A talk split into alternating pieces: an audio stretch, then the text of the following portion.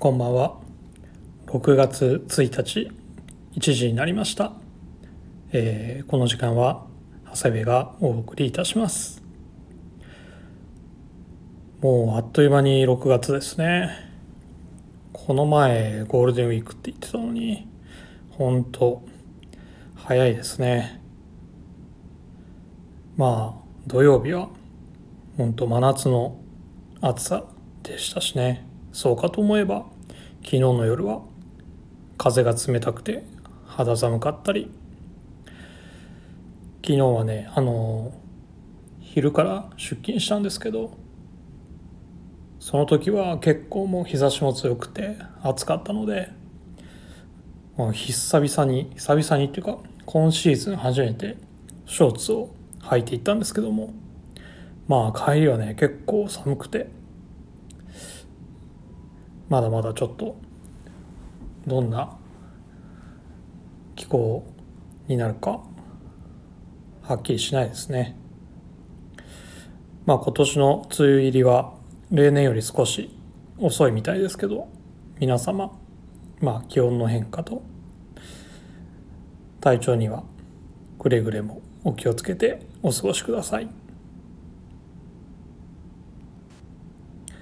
先週はですね、えー、23年春夏の、えールック撮影でしてまあ怒涛の1週間でしたね。あの土曜日がルックコーディネートの撮影。えっとまあそれは今ウェブサイトで22年春夏ので37コーディネート見ることができるんですけどもまああれの23年春夏バージョンですね、まあ、もうすぐ海外展示会が始まりますので、えーその準備なんですけどもまあ22年秋冬もまだみ皆さんにお見せしないうちに実はもう23年春夏の撮影は終わっているというかなり仕事は先に進んでおります。で、えー日曜日はですねあの商品説明の動画なんですけど、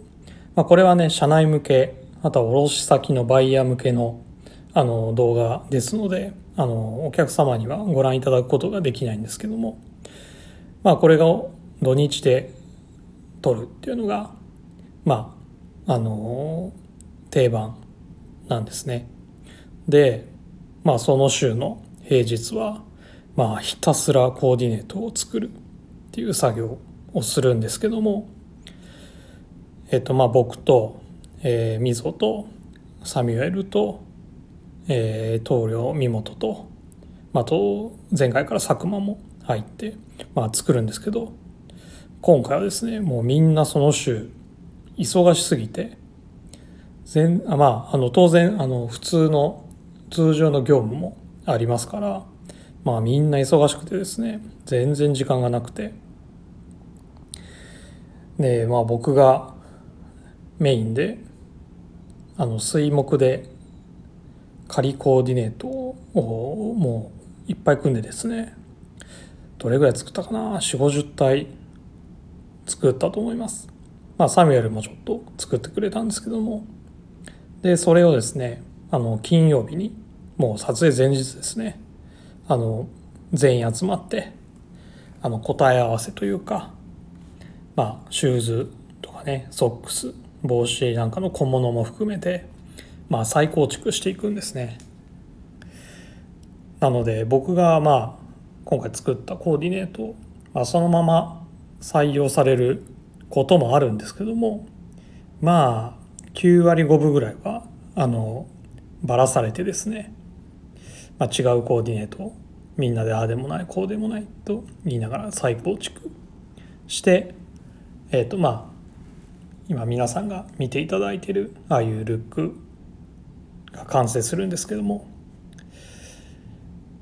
まあ9割5分ばらされるので多少やりきれない思いを泣きながら完成させています。まあ服屋としてはあの本当に楽しい時間でもあるんですけどね。まあ時間がない中でそれをやらなきゃいけないっていうのがまあちょっと苦行でもあります。まあ撮影も終わってまあ無事ね終わって気が緩むというかほっとする時でもあるのでまあちょっとね体調には気をつけようかなと思います。この時期ね帰宅が遅くなるので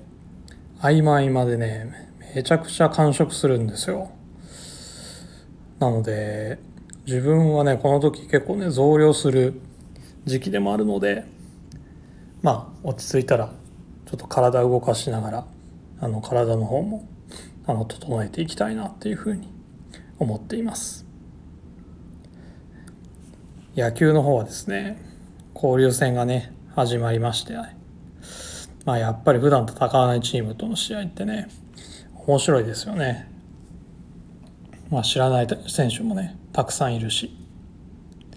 戦い方もねまあパ・リーグの本拠地だと指名打者制があったりして普段見れない感じがねして面白いですよね。まあライオンズ戦は1勝2敗だったんですけどあのバファローズ戦がねあの2戦目球界ナンバーワンと言ってもね過言でもない山本からね勝ち星挙げられたんでまあ爽快でしたね。なんかね報道によるとドラゴンズ戦はなんか各チーム表ローテになってるみたいで結構エース級がバンバン当たってくるみたいなんでね。今日も楽天戦は確かマー君だったと思うのでまあ若い選手はねそういう一流のピッチャーとね勝負しながら経験して育っていってほしいなって思っております。実はその土日の撮影で僕らの動画をいつも撮ってくれているカメラマンのあのゲンさんって方がいるんですけどまあその方がね実はドラゴンズファンだっていうのをね知って先日撮影の時に盛り上がりましてまあ僕も今シーズンは結構感染してる方なんですけども、まあ、ゲンさんはもうすでに8試合って言ってましたがね。なんかバンテリンドームまで行って見てるぐらいなのでまあかなりのファンですよね。まあとはいえねゲンさんもともとジャイアンツファンみたいででここ数年あんまり見てなかったみたいなんですけどあの今シーズンからあのドラゴンズにはまってあの応援してるって言ってましたね。あの若手を使って育てながら戦っててなおかつあの面白い試合もしてるっていうね、まあ、僕と同じ理由でしたね。まあそれだけなんか楽しみな選手がたくさんいるっていうことなんですけど、まあ、石川君がねあの先日のバファローズ戦でなんか膝の靭帯をやってしまったみたいで、まあ、重傷ということでね、まあ、今季復帰ちょっと難しいんじゃないかって言われてますけど、まあ、他にもね、まあ、ルーキーの鵜飼や岡林、まあ、あと根尾郡司みたいなね若手ほんと見てて楽しいですからね。皆さんも是非あのこの機会にドラゴンズ応援してみてはいかがでしょうか。さてえっ、ー、と実はですね先週はそのルックの準備もありましてあの月曜日に収録収録していたんですね。なのであの火曜日にいただいていたレターが紹介できてなかったのでここで、えっとレターを紹介させていただきます。こんばんは。いつもドラゴンズや相撲の情報を楽しみにしております。以前の味噌カツのお話は私もうなずきながら拝聴していました。やっぱりとんかつは味噌に限りますよね。おでんも味噌漬けで食べたら美味しいですし。私も終わりには、えー、縁がある人間なのでご縁を感じます。かっこ私は三河寄りなのですが。我が家のお墓が岡崎にあるため最低年1回岡崎に行きます。ちなみに岡崎では大正庵の釜揚げうどんおすすめです。味噌とは関係ないですか？そうなんですね。岡崎ってあんまり行ったことないんですけどちょっと機会があれば試してみたいと思いますね。ところで長谷部さんは飲み物の底に物が沈んでいる状態を何と言いますか？えー、過去これはですね溶けきれていない砂糖やカップスープの粉だと、まあ、沈殿しているもののことですね。我が家はとごってると言います。とごってるはつい2年ほど前まで標準語だと思っていました。妻も結婚する前から「とごる」で通じていたので疑うこともありませんでした。何気ない職場での会話で「とごる」が通じず方言であることが発覚しました。長谷部さんも同じ経験をされたことがないか気になり質問させていただきました。浅い内容ですがお付き合いいただけたら幸いです。えー、インディゴプラスさんです。インディゴプラスさんいつもありがとうございます。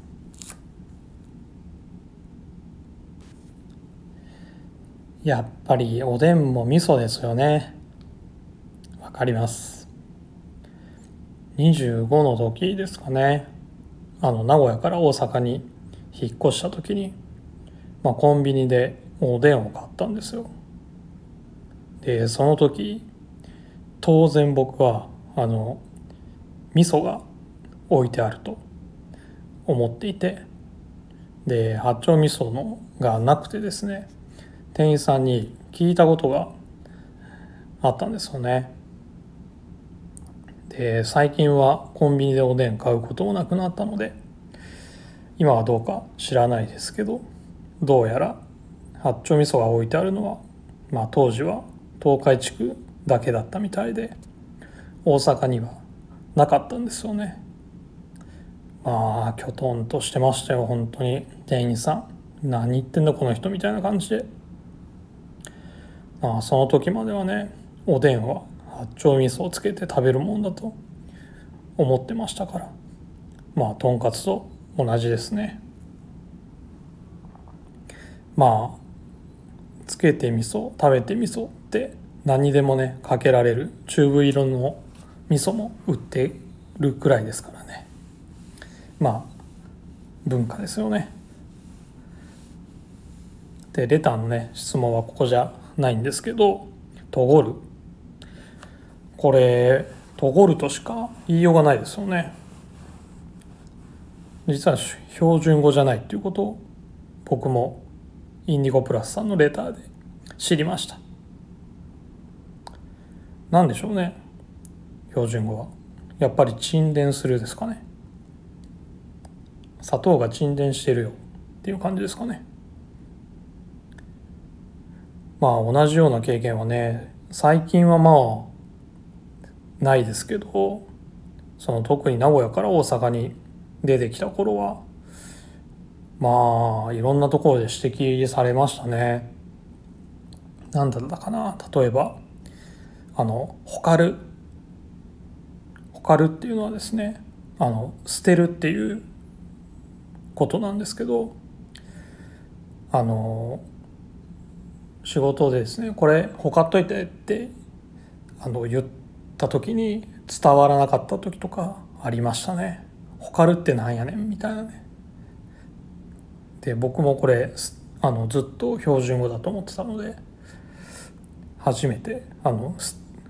方言だっていうのをその時知ったりとかあと少しっていう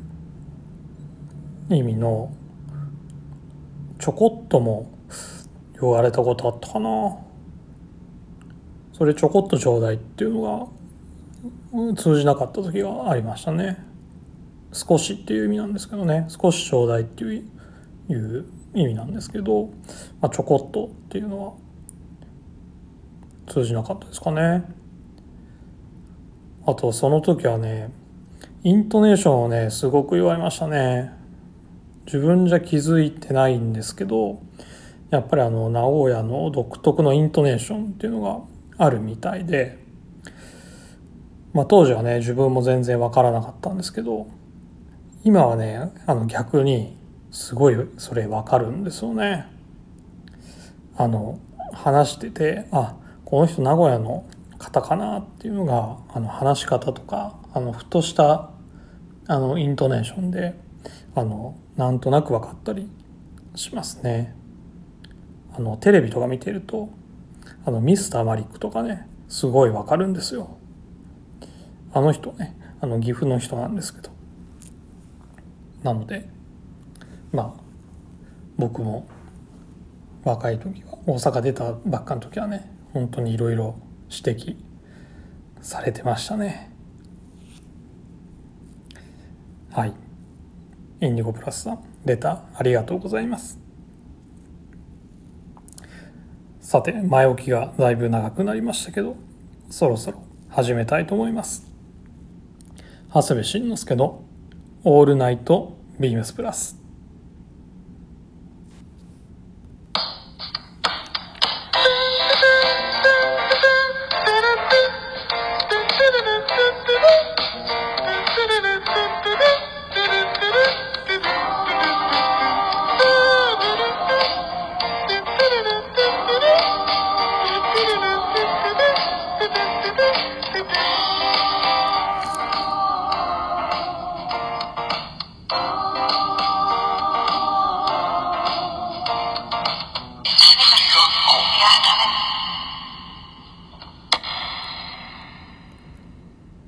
この番組は変わっていくスタイル変わらないサウンドオールナイトビームスプラス supported by シュア音声配信を気軽にもっと楽しくスタンド FM 以上各社のご協力でビームスプラスのラジオ局プラジオがお送りいたします。はい。改めましてこの時間は長谷部がお送りしてまいります。では早速ウィークリーテーマに。今週のウィークリーテーマはどっちのショートショー。これから来る夏の季節に意見が割れるのが半袖シャツとフルレングスパンツ派か長袖シャツとショーツパンツ派か皆の意見を聞きながらおすすめの組み合わせも教えていただきます。まあ、初夏から夏に向けての洋服選びにおける組み合わせのバリエーションについて話してください。っていうことなんですけども。まあ昨日ねチーム96が僕はどっちだみたいなこと言ってましたけどもね。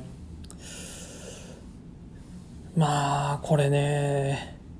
どっちでもないかな。どっちでもないというかどっちもなんですよね。ただ言えるのは半袖にショーツっていうのはないですね。あのその組み合わせはちょっとあの子供っぽく見えるっていうのもあるのでその合わせだけはしないですかね。なのでショーツを履きたい時は長袖。半袖を着たい時はフルレングスっていうような感じですかね。あとあの半袖なんですけど半袖シャツっていうのを着なくなりましたかね。基本的には長袖シャツをまくって着る派です。あと昨日佐藤とかも言ってましたけどあの半袖にフルレングスも最近かっこいいなっていうふうに思います。あのどちらかというと僕ねあの長袖シャツとショートパンツ派なんですけど最近あの半袖にフルレングスもかっこいいなっていうふうに思いますね。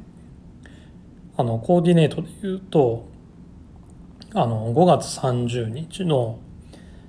あのビームスプラスのレーベルページで上がっているマンマミーや田口の半袖スウェットに紺の半袖スウェットにチノ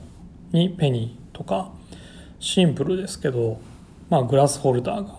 アクセントになっていてすごいいいなと思いますしあと同じく田口なんですけどあの5月23日のあのワークシャツをタックインして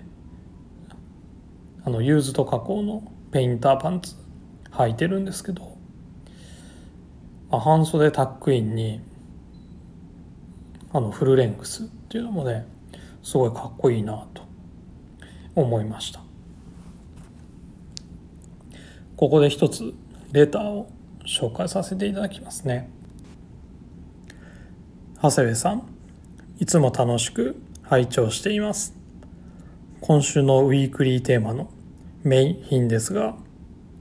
過去に長谷部さんが推奨していたウェアハウスのピケパンツホワイトを買いました。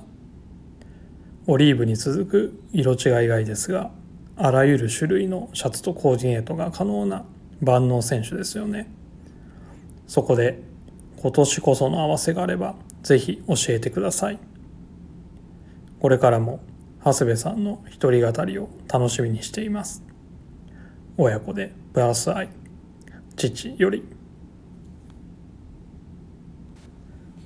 いや本当にいつもありがとうございます。オフホワイトならね。これから本当に活躍できる色ですね。まあウェアハウスのピケのオフに合わせるならいつもならですねニットポロのネイビーとかおすすめするところなんですけども今年はボーダー T シャツいかがでしょうか？昨日チーム96も盛り上がってましたね。ボーダー T えー、お問い合わせ番号はですね3804-0042 3804-0042ビームスプラスネップボーダーポケット T、えー、プラス親子でプラス愛のお父さんにはですねこちらのオリーブ。と似合うんじゃないかなと思います。えー、着方はですね先ほどお話ししたタックインですね。あのあまり T シャツタックインすることないと思うんですけど結構ですねバランスよくなりますので一回チャレンジしていただけたらなと思います。裾はですね。くるぶし見えるくらいにちょっとだけロールアップしてまあ、メッシュベルトにモカシン合わせたりとかあとトップサイダーなんかおすすめですね。でその時のソックスはですねあのやっぱり素足感出してもらいたいのであのこちらのソックスをおすすめいたします。商品番号は38430013 3843-0013ビームスプラスのシューズインソックスですね。これですねあの滑り止めが3点止めになってるので結構中でですねあの遊ばないというかあの脱げないのであのすごい快適にあの素足感出せると思います。是非一度お試しいただければなと思います。あのボーダーティーもいろいろあるんですけどあのこのネップボーダーのオリーブはその中でも割と落ち着いた感じなのであの似合うんじゃないかなと思っております。また何かございましたら是非レターいただけたらと思います。さて続いてはこのコーナー。今週の一冊、えー、今週はですね、まあ、一冊ではないんですけど、えー、っと月刊オールライト、えー、CBS ソニー出版ですね。あの1980年代に出版。されていたあの結構ね幻のと形容されるあの雑誌ですね。あの全部で9冊であの残念ながら廃刊になってしまうんですけどまあ執筆陣もね片岡義雄さん小林康彦さん、まあ、松任谷松坂さん、まあ、菊池武雄さんなんかねあの本当に豪華執筆陣でだったりとかあとね内容もあの JFK 特集だったりとかあのブラウン大学のあの取材だったりとかあのすごくね濃いんですよね。で幻と言われるだけあってですね情報が全くなくてですねあの全貌が全然つかめなかったんですけどあのビギンの連載「ナウロノレン」でおなじみのですねあの井出淳さんと綿谷画伯にあのその当時のことを教えていただけましてあのようやく内容をつかむことができたんですけど、えー、それがですね、えー、当時いわゆる石川次郎さんチャイルドというか一番ポパイが面白かった時代のライターが集結して創刊されたということなんですね。でメインライターがもう、えーと、亡くなられてしまったんですけども後藤立夫さん、えー、それから松木直也さんなどだったそうです。でその後藤さんという方はですねポパイの創刊からのあのメインライターであのこの「オールライト」や「メンクラで」あの綿谷画伯と組んで「ナウノレン」みたいなページをやっていたりとかまあその後藤さんが「ポパイ愛」で編集していた雑誌といっても過言ではありませんというお話をあの教えていただきました。今ねあの9冊のうちの3冊手元にね持ってるんですけどまあこの時代の雑誌では僕は内容が一番かなっていうふうに実は思っています。なかなか古本屋でも見ないんですけどこれは残り6冊も見つけ出してなんとかコンプリートさせたいなっていうふうに思っております。はい、えー、レターを送るというページからお便りを送れます。ぜひラジオネームとともに話してほしいことや僕たちに聞きたいことがあればたくさん送ってください。メールでも募集しております。メールアドレスは bp hosobu.gmail.com bphosobu.gmail.com ツイッターの公式アカウントもございます。beams アンダーバープラスアンダーバーまたはプラジオをつけてつぶやいていただければと思います。では明日のチアーズ田坂の会ぜひお楽しみに。してください。では今週はこの辺で。また来週。